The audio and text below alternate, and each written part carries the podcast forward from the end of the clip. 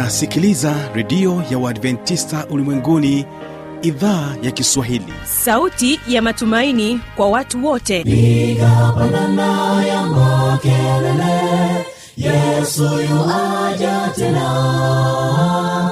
Ipata sauti imba sana yesu yuaja tena. Anakuja anakuja yesu yuaja tena. Hii ni sauti ya matumaini kwa watu wote. Inayokujia kupitia redio ya uadventista ulimwenguni awr toka kila kona ya dunia tunasikia vita njaa maafa. Hivyo washiria marejeo ya mwokozi. Piga panda ewe mlinzi yesu yuwaja tena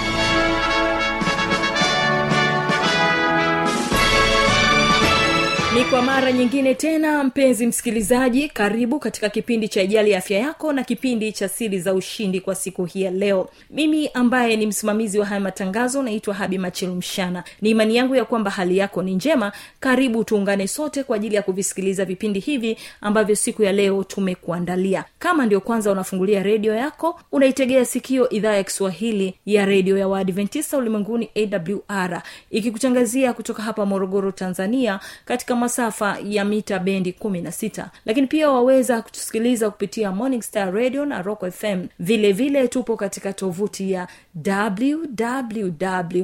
www.awr org. Tuwasikilize maramba sda kwaya na wimbo unaosema msamaria mwema. Baada ya hapo ninakukaribisha katika kipindi cha ijali afya yako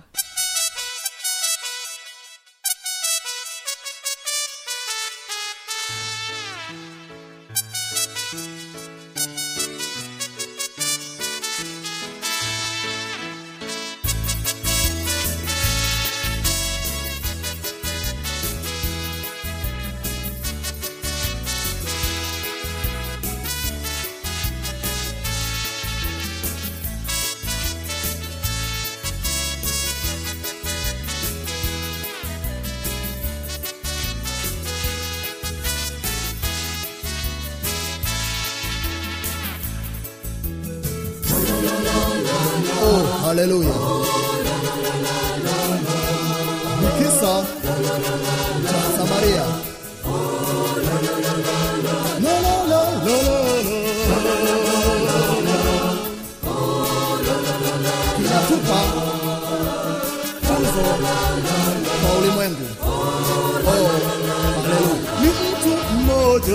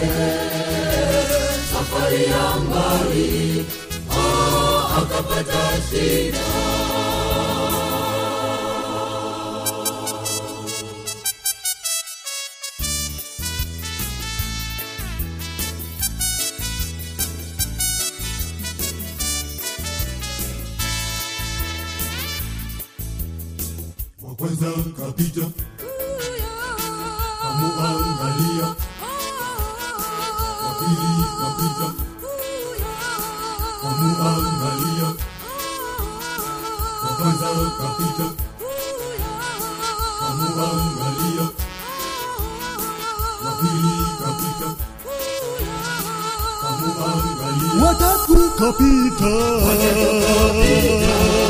Oh, akantukua, akampeleka you. hospitali. Watakukopita.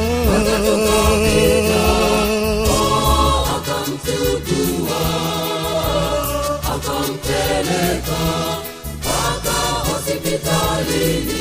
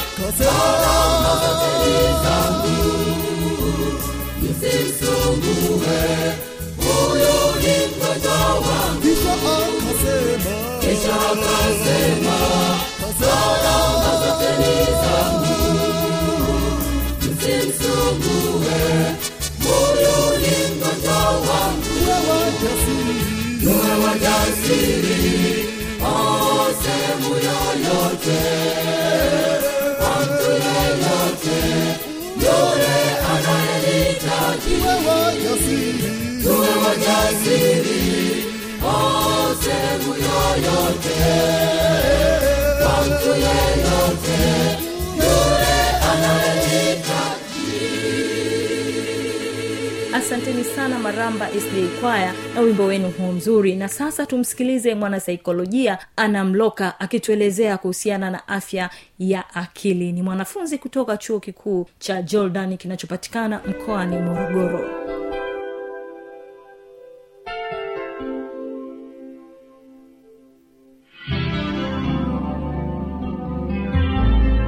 habari ndugu mpenzi msikilizaji wa awr ungana nami ana leo simroka mwanafunzi kutoka chuo cha jordan mwanafunzi wa saikolojia na ushauri na si leo katika kipindi chetu cha afya ya akili tutakuwa na mada inayosema afya ya akili kama ambavyo kipindi chetu kinasema afya ya akili. Katika kipindi chetu tutaangalia nini maana ya afya ya akili tutaangalia nini maana ya akili mfumo wa akili ukoja wa mwanadamu um, namna gani ya kuboresha afya ya akili yako na mazingira gani au sababu gani zinaweza zikapelekea afya ya mtu ya akili kuzorota au kufifia au kuharibika kwa namna moja au namna nyingine?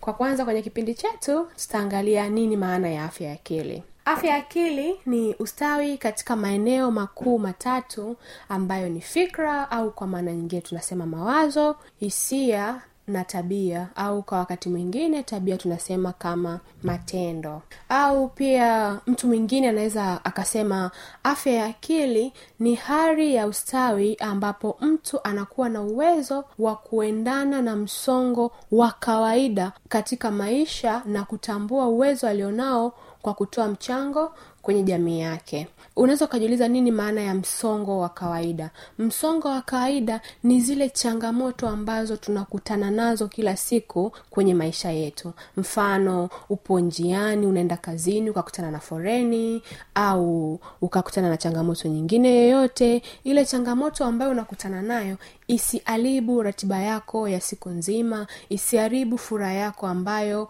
uko nayo ndani mwako kwa hiyo huo ndo tunaita msongo wa kawaida. Kwa sasa afya ya akili ni hali ya ustawi ambapo mtu anakuwa na uwezo wa kuendana na msongo wa kawaida kimaisha na kutambua uwezo alionao na kutoa mchango kwenye jamii yake um, tunaweza tukatolea mfano mtu kwenye, kwenye jamii anasema kwamba mimi na uwezo wangu natambua kwamba naweza kuongoza watu. Kama naweza kuongoza watu basi yeye atatoa mchango kwenye jamii yake kwa kuweza kuwa kuwania nafasi mbalimbali za kwenye um, jamii yake. Mfano labda mimi nataka kuwa mwenyekiti wa mtaa kwa sababu nina uwezo wa kuongoza watu. Kwa hiyo kitendo cha yeye kutambua uwezo alionao na kutoa mchango kwenye jamii yake hiyo ndo tunaweza tukasema kwamba ni afya ya akili. Kwa sababu ameweza kutambua uwezo alionao na pia ameweza kuutumia kwa kutoa mchango kwenye jamii yake. Sasa tunaweza tukajiuliza nini maana ya akili? Akili ni kama programu iliyoko yako ndani ya simu au kompyuta. Simu zetu zimekuwa zinawekwa program mbalimbali au kompyuta zetu tumekuwa tunaziweka program mbalimbali ili ziweze kufanya kazi. Hivyo hivyo akili ni programu iliyopo ndani ya mwili wa binadamu na kumwezesha kufanya mambo mbalimbali kama kufikiri na kufanya maamuzi. Kwa hiyo kwa maana rahisi tunaweza tukasema kwamba akili ni programu ambayo iko ndani ya mwili wa binadamu inayomwezesha mwanadamu huyo kufanya mambo mbalimbali katika jamii yake mfano kufanya maamuzi ya matatizo ambayo anakutana nayo kutoa ushauri kujitambua yeye ni nani ili kuweza kufanya maendeleo ya kwake yeye mwenyewe pamoja na jamii yake inayomzunguka kwa ujumla. Sasa unaweza ukajiuliza swali mfumo wa akili kwa binadamu unaanza wakati gani? Kwa sababu kumekuwa na imani mbalimbali wanasema kwamba mwanadamu waga wanazaliwa akiwa hana akili. Kwa kiingereza waga wanasemaga wenyewe ni tabla lasa sasa je tabla lasa ni inakuwa na maana gani? Kwamba mwanadamu anazaliwa akili yake ikiwa haijui kitu chochote akiwa hatambui jambo lolote ikiwa anakuwa ni kama boksi ambalo halijahifadhiwa kitu chochote ndani. Sasa mfumo wa akili ya binadamu huanza mara tu pale anapozaliwa na kuendelea kukomaa. Kwao kwa maana hiyo tunasema kwamba mtoto ambaye amezaliwa leo pale anapozaliwa ndo anaanza kutengeneza akili yake. Wazazi wengi au tunaweza sema wanawake wengi ambao wamekuwa wamebahatika kwenda kujifungua wanaweza wakawa ni mashahidi wa hili. Mtoto anapozaliwa pale akipewa nyonyo na mama mama amfundishi kwamba unatakiwa ulinyonyo unatakiwa uvute hivi. Hapana ni mtoto mwenyewe anaamua kuanza kunyonya nyonyo la mama. Hakuna mtu ambaye amemfundisha ila ni akili tayari akili yake inakuwa inaanza kujengeka pale. Lakini mfumo huu wa akili huanza kukomaa zaidi wakati kipindi cha ujana. Kwenye ujana ndipo tuna, tunasema kwamba akili ya mwanadamu waga inaanza kukomaa. Unaweza ukajiuliza kwa nini kipindi cha ujana? Kipindi cha ujana ni kipindi ambacho kijana anaanza kuwa na matamanio ya kuhusu maisha yake ya baadaye anaanza kuwa na mipango na mikakati ya kuhusu maisha yake ya baadaye. Kwayo kipindi hiko ndicho akili yake inaanza kukomaa. Na katika kipindi hiki ndipo kijana anapaswa kujitambua na baada ya kujitambua anapaswa kuhamasishwa na kupewa taarifa sahihi. Tunaposema kuhamasishwa ni ili tunamwingiza sasa mzazi eh, ndugu jamaa viongozi wa dini viongozi wetu wa serikali marafiki na watu wengine wanapaswa kumpatia huyu kijana taarifa sahihi ili aweze kukomaa akili yake kwa kujua yale ambayo yako sahihi. Kwa sababu kujua yale ambayo yako sahihi yana- yanampelekea yeye akili yake kukomaa na kuwa katika hali nzuri kwa sababu tayari yuko na taarifa ambazo ziko sahihi. Sasa nini kinaweza kikatokea endapo uhamasishaji pamoja na kukosekana kwa taarifa sahihi um, pale ambako unaweza ukatokea. Uh, ukosefu wa uhamasishwaji na wa, kwa kijana pamoja na kupewa taarifa sahihi hasa wakati wa barehe kwa sababu vijana wengi iwe wa kike au wa kiume wakati wa barehe ndiko uwaga shida mbalimbali zinaanza. Kwa nini? Kwa sababu akili yao ndio inaanza kukomaha. Hasa wakati huu wa barehe asipopata taarifa sahihi au asipohamasishwa vile ambavyo inatakiwa ahamasishwe inaweza kupelekea kijana kujiingiza kwenye tabia hatarishi. Tabia hatarishi ni kama tabia gani? Tabia hatarishi ni kama ulevi ngono kamari na matumizi ya madawa ya kulevya na mwisho kuathiri afya yake ya akili na mwili pia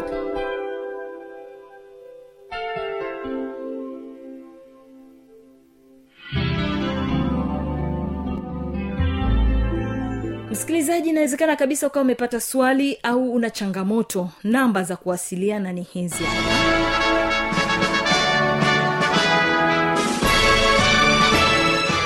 redio ya uadventista ulimwenguni awr sanduku la posta 172 morogoro tanzania. Anwani ya barua pepe ni kiswahili at awr rg namba ya mawasiliano simu ya kiganjadi 745 184882 ukiwa nje ya tanzania kumbuka kuanza na namba kiunganishi alama ya kujumlisha 255 unaweza kutoa maoni yako kwa njia ya facebook kwa jina la awr tanzania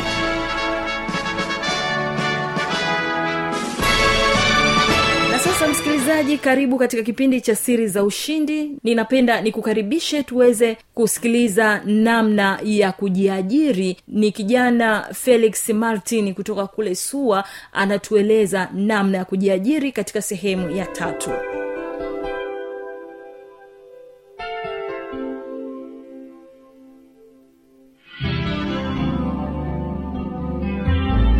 Ah, changamoto nyingine inayofanya watu wasijiajiri hii na inahusiana na mambo ya shule. Mtu unakuta anasema mimi sina elimu siwezi kujiajiri. Yani nitatumia ujuzi gani kujiajiri? Yani unakuta kigezo cha kutokwenda tu shule kinamfanya mtu ashindwe kujiajiri. Hiyo ni changamoto kubwa sana kwa sababu umeweka akili yako katika kufikiria kwamba ili tu nifanikiwe ni lazima niwe nimeenda shule. Au ili nifanye jambo fulani lazima niwe nimefikia kiwango fulani cha maarifa ndo nitafanya kwa sahihi hapana ujasiriamali haupo hivyo. Kitu cha msingi katika ujasiriamali ni kuwa na maarifa sahihi kwa kile ambacho unakifanya. Sio kwamba ni lazima huo umekaa darasani au ni lazima huo umeenda umepita katika taasisi mbalimbali umejifunza vitu mbalimbali ndio uweze kujiajiri. Kuna kazi nyingi ambazo zinahitaji maarifa tu machache kutokana na kazi hiyo. Kwao ukiweza kuyapata maarifa hayo ukayafanyia kazi kwa bidii hakika utafanikiwa. Mpenzi msikilizaji ilikuwa ni mambo mbalimbali ambayo yanawafanya watu washindwe kujiajiri. Sasa tunaenda kuangalia mambo mengine ambayo yanaweza kakufanya sasa ujiajiri. Hapo tumeangalia sababu ambazo zitakufanya usijiajiri lakini sasa naomba tuende katika hatua muhimu ambazo unaweza ukazichukua ili uweze kujiajiri ya tumeona maana ya kujiajiri tumekuja kuona changamoto zinazofanya watu wasijiajiri lakini pia tumekuja kuona ndo tunaingia sasa kuona vitu gani vya kufanya ili ujiajiri. Kwa kurudia tu kwa haraka nimekukumbusha hizo changamoto zinafanya mambo wanafanya watu wasi- wasijiajiri yako kadhaa ambalo ya kwanza tumeona ni mtu anakuwa na aibu aibu ya ku ataonekanaje mbele za watu lakini pia jambo lingine ambalo tumeona ni ukosefu wa mtaji. Mtu anatumia kigezo cha ukosefu wa mtaji kama kigezo cha kuto kujiajiri au kuto kufanya shughuli yoyote. Lakini pia hofu ya kushindwa lakini pia ninaishi ninakula na ninalala kwao anakuwa anashindwa kufanya shughuli zingine kwa sababu yamerizika na jambo lingine la mwisho ni kukosa elimu lakini pia kukosa maarifa mengine ambayo anaweza anayafikiri ni ya muhimu ili kujiajiri. Sasa tuangalie hatua muhimu za kufanya ili ujiajiri. Hatua zenyewe ziko chache nimeweza katika makundi matatu. Kundi la kwanza ni kuongeza ujuzi. Kundi la pili kutengeneza thamani. Lakini kundi la tatu ni kuingiza kipato. Katika kuongeza ujuzi sehemu hii ni lazima mhusika awe anasoma vitabu mbalimbali awe anapenda kutembelea makala mbalimbali aidha mitandaoni au katika vyanzo mbalimbali vya redio au runinga. Lakini pia kuangalia kujifunza kupitia magrupu mbalimbali ya whatsapp. Kuna vyanzo vya habari kama whatsapp mahali pa kuwasiliana na wengine kwenye telegram maeneo mbalimbali. Lakini pia jambo lingine kuhudhuria semina mbalimbali za mafunzo mafupi ya ujasiriamali. Lakini kumtafuta mtu mtaalam katika taaluma unayotaka kuongeza ujuzi. Hapa ukifata hatua hizi utakuwa una uwezo fulani wa kuongeza uh, maarifa katika kile ambacho unaki- unakihitaji kama unataka kujifunza labda kufuga kuku ni lazima utafute mtu anayefuga kuku. Uweze hata kutembelea shamba lake mara moja mara mbili au ikiwezekana kila siku. Lakini pia unaweza ukaenda mtandaoni ukatafuta vitu mbalimbali makala mbalimbali yanayohusiana na ufugaji wa kuku ukajifunza taratibu taratibu mpaka unakuja kuwa mtu bora ambaye utaweza kusaidia jamii na kujisaidia mwenyewe pia kwa maisha yanayokuja. E, lakini jambo lingine ambao unaweza ukalifanya ni kutengeneza thamani kutengeneza thamani. Hii hii hapa ni jambo la muhimu sana katika kufanyia kazi kwa ufanisi. Unapokuwa unafanya kazi zako mfano umeamua kujikita katika uzalishaji wa maziwa ni lazima uwe mtaalamu au jitahidi kutumia yale maziwa katika hatua ya pili au hatua ambayo imeongezewa kiwango. Wenzako wanauza maziwa ambayo ni ya kawaida sana kwa kiingereza tunaweza ukasema yanaitwa raw milk. Sasa haya unaweza ukayaongezea samani ukayafunga katika vifuko mbalimbali ujazo tofauti tofauti na ukaenda kuyauza katika maeneo mbalimbali. Lakini zaidi sana unaweza ukaongeza umri wa haya maziwa kukaa bila kuharibika. Jambo lingine ni kuingiza kipato. Unapokuwa unafanya shughuli zako hakikisha kwamba hauriziki na kipato ambacho unakipata mapema unapopata biashara yako imeenda vizuri pale mwanzoni una changamoto lakini hakikisha unasimama imara kuitetea kazi yako. Lakini unapopata mshahara sasa au unapopata pesa hakikisha kwamba fedha zako hizo uzitumii vibaya ili kuendeleza mradi wako. Ni vizuri ukaepuka kukopa mikopo mikubwa ambayo itakuja kuingiza biashara yako katika shida unapokuwa umeshindwa kulipa mikopo hiyo. Jitahidi kuwa mwangalifu na kuweka akiba taratibu taratibu biashara yako itakuwa. Kumbuka mbuyu ulianza kama mchicha. Mpenzi msikilizaji tumemaliza kwenye mambo muhimu sana ya kuzingatia ili uweze kujiajiri. Twende katika hatua ya mwisho ambao nilisema umeshajiajiri sasa. Tunaangalia hapa. Tutaangalia umuhimu wa kujiajiri lakini pia tutaangalia vikwazo au changamoto zinazotokana na baada ya kujiajiri. Utakuwa umeshajiajiri lakini tutaangalia changamoto zake zitakazokupata baada ya kujiajiri. Jambo la kwanza katika sehemu ya mwisho ni umuhimu wa kujiajiri. Kuna umuhimu mkubwa sana katika kujiajiri ukilinganisha na mtu ambaye ameajiriwa.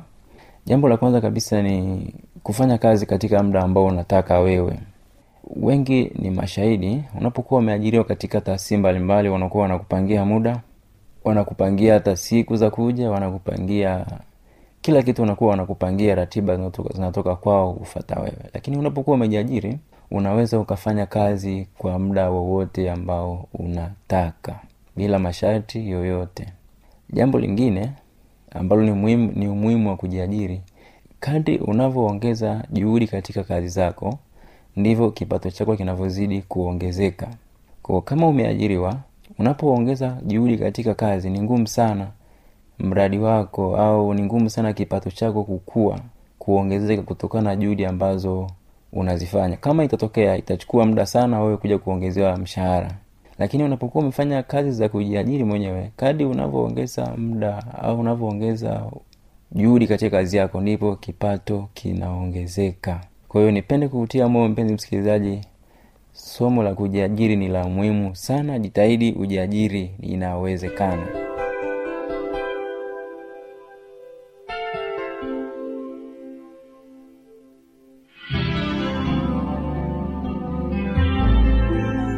na kwa kufikia hapo basi sina la ziada. Tumefikia tamati ya vipindi hivi kwa siku hii ya leo. Mimi ambaye nimekuwa msimamizi wa haya matangazo naitwa habi machilu mshana. Ni kutakia usikilizaji mwema wa vipindi vinavyoendelea. Kumbuka tu ya kwamba kesho kutakuwepo kipindi cha biblia ya kujibu usipange kukosa. Na kuacha nao maramba sda kwaya na wimbo unasema bwana ninaomba. Endelea kubarikiwa na matangazo yetu